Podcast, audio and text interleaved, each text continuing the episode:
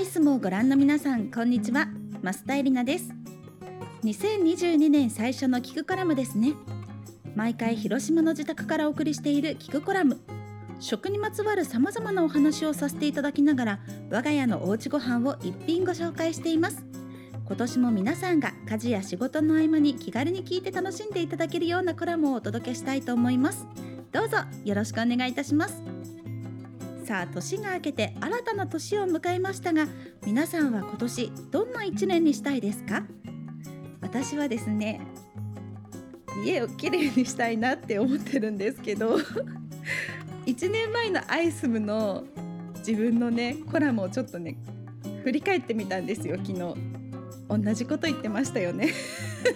にせんにじゅういちねんのね目標で、私はお片付け革命という風なテーマで話しまして、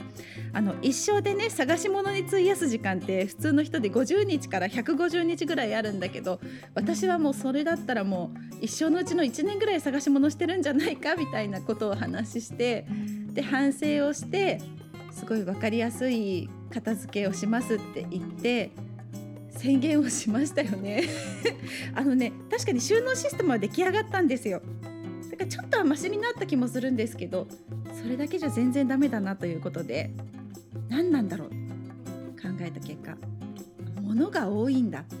物が多いのがいけないんだこれは、ということで、今年はですね、あの物を少なくしてで本当に気に入ったものだけに囲まれて暮らしたいなというふうに感じています。身も心も家庭のね、このなんだろう、家具とか身の回りのものも全部デトックスのいちねん、デトックスのいちねんがテーマですあのね、最近私包丁をいっぱい買い替えたんですけど、それもなんかやっぱりなんとなく買ってた包丁だったので使いにくかったのもあって、ですぐダメになってまた買い替えなきゃいけないみたいなことがあったんですけど、今度の包丁というのはあのいちねんにいっかいぐらい研いでもらったりとかすれば、もうにじゅうねんさんじゅうねんもっともっと使えるっていうものだったので、も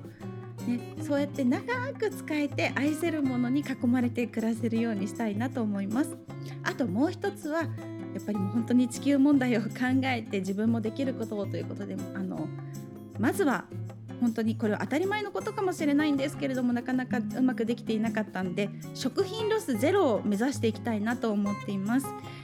やっぱりなんか小さな子供がいるとスーパーに行くのも大変で、あれ買い忘れたとかって言った時に、じゃあもう一回買いに行こうっていうのがすっごくしんどかったりして、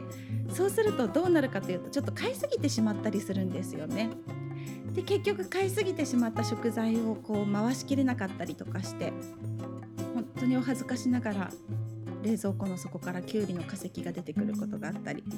炭のようになった真っ黒なバナナがあったりとか、そういうことがねあったりもして、その度に自分自身もすごく反省もして心も痛めていたんですけれど、やっぱりなんかこうバタバタと子育てに追われる日々だとどうしてもそうなってしまうのが現状だったりもして、なのでこれからはあの足りないことを恐れないち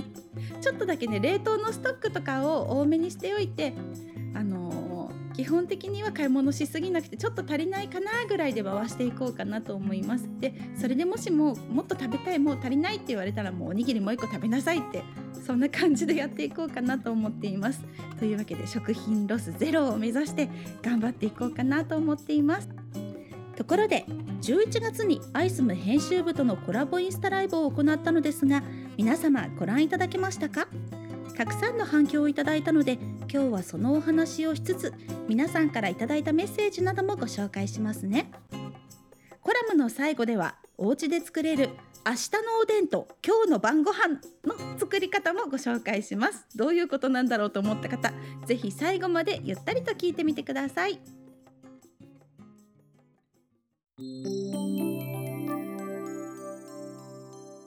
さあ、じゅういちがつに行ったインスタライブなんですが、本当にたくさんの方にご覧いただけたようで、本当にありがとうございました。私もですね、こうやって自宅からインスタライブをして、で料理もね生で作ってっていうのは初めてのことだったので、どうなるのかなとか、そもそもでもう誰も来てくれないんじゃないかみたいなこともすごく心配だったりして、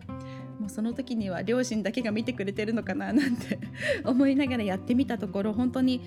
想像していたよりもたくさんの方たちに見ていただけて、そして、ね、コメントをたくさんいただけたのがすごく嬉しかったです。いつもはこうテレビに向かって喋ったりとかラジオに向かって喋ったりとか、まあ、このコラムもそうですけど、こう生の反応がね返ってくるとこを見ることができなかったので、あのインスタライブはね、私がこうこれってどうなんですかって皆さんに聞くと教えてくれたりとか、本当にその場で会話しているので皆さんと一緒にいられるような感覚になってすごくすごく楽しかったです。そして皆さんからもたくさんのメッセージをいただいたので、いくつかご紹介したいと思います。えこちらはですね、まずアイスムのインスタグラムに届いたメッセージです。あゆみさんという方からいただきました。広島在住で一人暮らしじゅうねんめになります。食べるのは好きですが、自分だけのために料理を作るのは苦手で全く料理しません。でもエリナさんのファンでよく見ているので、前回の和風オムライスを最近早速作りました。料理初心者の私でさえ作れて自分でびっくりしました。ずっと前に卵納豆腐や鶏の青じそドレッシングも作りました。こんな料理嫌いの私がたまに自炊する気になるのもエリナさんのおかげです。エリナさんが教えてくれるレシピはどれもすごく美味しいです。またインスタライブしてほしいです。スタッフさんとのやりとりもすごく面白かったです。ということで、あのね、スタッフの方がね、なんかすごいおしゃれなねピアスをつけてたんですけど、それをどなたかがね、このインスタライブ見てた方がなんか銀杏に見えるっていう風に言って、それからなんかみんなに銀杏ガールって名付けられて、私もちょっとツボに入ってしまったりして、そうやってなんかこうね、リスナーの方たちというか、普段はリスナーでいてくださってる方たちとかと一緒にこう共通の話題でこう一緒に笑えたりとかしたのもすごく楽しかったんですけれど、いや本当にこのメッセージすごく嬉しいですね。あの私自身がそんなにもともとね料理をしていたわけでもなく、一人暮らしの時とか結婚前とかにで料理がすごく得意なわけでもないし、めんどくさがり屋だしズボラだしっていうタイプの人間だったので、まあ、基本的にそんな私でも苦じゃなく作れる料理というのをテーマにやっているので、あの料理好きな方とか料理上手な方に向けてのレシピ本とかレシピっていうのはもう本当山の数ほどありまして、私なんかよりも本当にねすごくたくさん素晴らしい方たちのレシピが出ていると思うので、あのこう普段料理あんましないんだけどっていう方たちの力になれたら嬉しいなと常日頃から思ってるので、これはとっても嬉しいメッセージでした。ありがとうございます。あとね、いくつかメッセージご紹介しますね。お時間が許す限りご紹介していけたらなと思うんですが、いつも楽しく聞いて読ませていただいております。今回紹介されたレシピに使用した青じそドレッシングは市販ですが、玉ねぎと蜂蜜のドレッシングは市販ですか、それとも自家製でしょうか。自家製でしたらまたレシピ紹介していただけたら嬉しいです。玉ねぎと蜂蜜のドレッシング、初めて聞いた組み合わせですがとても美味しそうで気になりました。これからも楽しみにしています。レシピ毎回とってもいいです。大好きです。ありがとうございます。ということで、ちょっとそのおすすめの玉ね、蜂蜜玉ねぎドレッシングなんですが、これは残念ながら手作りではなくて市販のものなんですね。で、あのどこに売ってるかと言われると、ちょっと私はあの広島の方にある夢タウンという大きなスーパーでしか見たことがないので、たまに夢タウンに行った時に本当 さん,よん 本まとめて買っているんですけれども、もしかするとねネットとかで買えるかもしれないので、宮島醤油株式会社という佐賀県の唐津市にある会社なんですけれど、そちらの会社で作られている蜂蜜玉ねぎドレッシングというものです。これが本当になんかとってもとっても甘くて美味しくて、うちの子供たちはこの蜂蜜玉ねぎドレッシングさえかければもう生野菜ボウル一杯ぐらい食べるんじゃないかっていうぐらいたくさん食べてくれますし、あの炒め物とかにも使えるのでおすすめです。さあ続いては、毎回連載楽しみにしております。エリナさんが広島で手土産として持っていくものは何かありますか。また東京に行ったら購入するものや行くお店があったら知りたいです。ということなんですが、広島での手土産で持っていくのはかき醤油の海苔とか、あとはかき醤油とか、その辺のものはすごくあの本当に美味しくて喜ばれるので持っていきます。あとはですね、やっぱり広島って言ったらもみじまんじゅうでしょって思われるかもしれないんですけど、もみじまんじゅうももちろん美味しいんですが、あの朝にしかね売ってなかったりするのが、ね、結構すぐ売り切れちゃうんですが、八作大福っていうのがありまして、まあもう八作をそのまま大福で包んでてすごくみずみずしくてとっても美味しいので、それがあったら買ったり、あとはですね、なんだろうな、爆弾屋というあの辛いつけ麺のお店があるんですけど、爆弾屋のインスタントのつけ麺とかを買ってったりしますね。ぜひぜひ参考にしてみてください。東京の方はね、もう見たことない美味しそうなものをたくさん買うっていう感じですね。もう次から次へと新しいものが出るので、なんか東京土産という感じではないんですけど、東京ではそういったものを買ったりしています。さあ、そして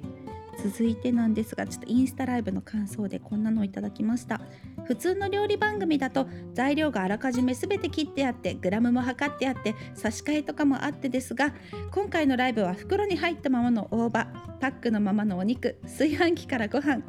増田さんが先行してそれを見て編集部さんが調理すると、準備万端じゃなくてもこんなに美味しいものが簡単に作れちゃうんですよというのがとても感じられ、これなら作ってみようと思える配信で、とても楽しく拝見させていただきました。ありがとうございましたとのことで、嬉しいです。単純にあのご飯の用意を忘れて炊飯器から出しただけだったりとかはするんですけどあの、ね、胡椒がねなかなか出なくて、パンパンパンって叩いたら出過ぎちゃうとか、本当にもう日常の私を見ていただいていただいたようなね形になってしまったかなとは思います。さあ、そしてですね、そろそろお時間かな。最後じゃあいっこだけご紹介しようかな。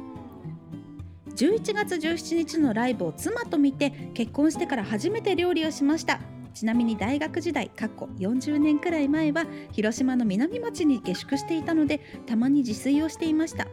妻の手を借りながらですが、美味しい和風オムライスができました。堂林家のますますのご活躍を楽しみにしていますということで、男性の方からもこうやってメッセージをいただくとすごく嬉しいですね。なんか普段料理をしない人たちがちょっとやってみようかななんていう気持ちになれたんだったら、とても嬉しいです。またいつか挑戦してみたいと思います。そして主人がね、やっぱりね、あの日子供を寝かしつけてたんですけど、後から顔出すかなと思ったら来なくて、寝落ちしてんじゃないかなとかって思ってたんですけど、案の定やっぱ寝落ちしてたみたいで次回は参戦してもらえたらいいなと思っています。さあ、インスタライブのアーカイブはアイスムのインスタグラムからご覧いただけますので、お時間があったらぜひ覗いてみてください。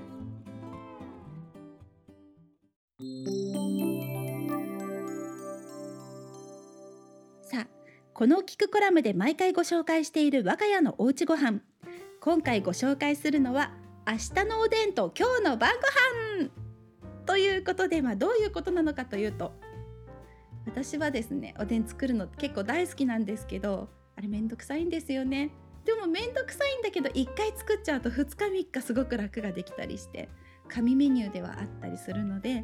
あの本当に心に余裕がある時で、例えば今日子供たちいないから今日のうちにおでん作っちゃって、明日と明後日の自分にちょっとプレゼントっていうような気持ちで作ったりしてるんですが、まあ、おでんってね、結構翌日のおでんとかすごい美味しいんで、おでんを食べるのは明日にしちゃって、おでんを作りながら今日のご飯も作っちゃいましょうみたいなテーマでちょっとお話できたらなと思います。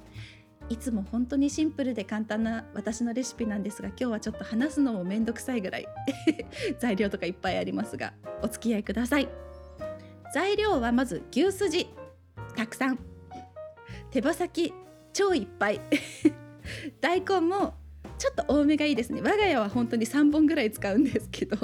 大根も多めで、卵もちょっと今日の夕飯にも使いたいんで多めに、であとこんにゃくとかね、練り物、ちくわとかさつま揚げとか、あと厚揚げをね、ぜひちょっとご用意ください。あとはまあ本当お好みなんですが、はんぺんとか餅巾着とか昆布とかで、まあ、そういったようなおでんのグッといったらこれだよなみたいなものを集めていただければと思います。あとソーセージとかもあると子供が喜びますよね。そしてブロッコリーと、あとマヨネーズと塩コショウとごま油とツナ缶とバターと、そんな辺のものをねちょっと用意してみてもらえたらと思います。そしてあとね、おでんの出汁なんですけど、もう出汁から取ろうなんて思っちゃったらもうダメですよおでんの出汁は粉末のものを買いましょうという、あ、もちろん出汁から作りたい人はどうぞなんですけど、あの私が目指してるところがコンビニのおでんの味なので、おでんは粉末の出汁をちょっと愛用しています。であとはみりんと醤油をご用意ください。さあ、ではまず作り方ですが、どんどん茹でていきます。まずは牛すじ牛すじに関しては水からもう茹でていって、あのアクが出たらね、その捨てて、で牛すじを洗います。まだまだアク出そうだなと思ったらもう一回茹でてもいいですし、まあ、いっかいでも OK です。茹でた後にちょうどいい大きさに切ります。そして次に大根を茹でます、まあ、大根茹でる時にはねお米もちょっと一緒にポンと入れたりとかするとちょっと臭みが取れたりとか、なんでなんですかね、入れましょうで大根はまあスッとお箸とかね竹串が通るぐらいまでもそこで下茹でしちゃうんですが、まあ、そこについでにこんにゃくとかも入れちゃって下茹でしちゃってください。そしてもう一つのお鍋、あるいはまあそのが終わってからゆで卵を作ります。でそのゆで卵を作るときにはついでに一緒にブロッコリーなんかもゆでちゃってください。これでまあ下ゆでは完成。さあではでは、大きなお鍋におでんの出汁とお水を入れます。箱に書いてある分量通り入れてください。そしてそこに先ほど茹でた牛すじ、そしてあと手羽先なんですが、まあ今日の夕飯でも使いたいので今日食べたい分だけ取り除いて残りの手羽先を入れてください。そして大根も今日の夕飯でも使いたいんでちょっとそれを取り除いた分入れてもらって、卵も今日の夕飯の分は取っといて、で残りの卵を入れてください。あとこんにゃくとかを入れて、でいちじかんぐらいそのお出汁で煮てください。煮ている間にどうするかというと、じゃあ手羽先塩コショウして魚焼きグリルに突っ込んで焼いといてください。で大根はもうね火が通ってるのでフライパンでもう簡単にバター醤油でバターをちょっとね溶かして、そこに大根を置いてお醤油かけてちょっとだけみりんも垂らすとね美味しいんですけど、大根ステーキにしちゃいましょう。で卵なんですが、ゆで卵は半分に切って、でそこにブロッコリーとツナと、そしてマヨネーズと、で塩コショウとごま油を入れてあえたらめっちゃ美味しいサラダになるんで、これ結構ねボリューミーだし、でしかもねツナとかも入ってるからお魚も入っててバランスのいいサラダになります。であと厚揚げなんかもね、あの生姜醤油とかで食べてもいいですし、あのおすすめはですね、我が家ではあのフライパンでちょっと焼いてすき焼きのタレを入れて煮立たせて、でそれで完成で、そこにマヨネーズをかけてちょっとこう照り焼きマヨネーズ味みたいな感じにすると子どもたちがすごく喜んで食べてくれます。もうこれでねよん品なんですよ、おかずが。あとね牛すじ、あれなんか牛すじポン酢なんかにできるんじゃないかなって思ってはいるんですけど、やったことないんで誰かやってみて教えてくださいまあそんな感じでやってるとね、もうおでんも出来上がります。で今日の夕飯も出来上がってます。なのでもう今日はそれで食べて、であの残りのおでんの、あの練り物系ですね、ちくわとかさつま揚げとか、あともち巾着とかそういったものっていうのは、まあ、当日食べるんだったらもうその日入れちゃってもいいんですけど、あの結構うまみが逃げ出してしまったりするので、あの翌日食べるんだったら翌日食べる、温める前に入れてで一緒に温めたりとかしたらいいんじゃないかなというふうに思います。我が家はですね、おでんをするときに私がちょっと割烹着みたいな感じの格好をしていらっしゃいませって何にしますかって言ってちょっとこうお品書きみたいに書いたりして、主人と子供たちが並んで大根いっこ卵いっことかって言われておでんを出したりとかして、ちょっとおでん屋さんごっこみたいにすると気分が高まるので、そんなことで楽しんだりしています。ちょっとねおでんねめんどくさくて手が出ないなって思うかもしれないんですけれども、自分たちの好きな具を多くできるっていうのがね自分で作るおでんのメリットなので、我が家だったらゆで卵と大根がバカみたいに多いおでんになるんですけど、ぜひぜひ皆さんも試しにやってみてください。作り方はアイスムのページにも掲載していますので、皆さんもよかったらぜひ作ってみてください。増田絵里奈の聞くコラム、今回は皆さんからいただいたメッセージをたくさんご紹介させていただきました。結構ですね、インスタライブが終わった後に友達からいっぱい ライン が来てて見たよって言われて、なんかあんまりこう知人に見られてることは想定していなかったので、ちょっと恥ずかしさとかもねあったんですけれど、でも本当に本当にすごく楽しい時間でした。皆さんありがとうございました。さあ、感想やリクエストなどはアイスムのページからお送りいただけます。感想いただけますと私もとても嬉しいです。ぜひ気軽に送ってみてくださいね。お待ちしています。それではまた次回お会いしましょう。増田絵里奈でした。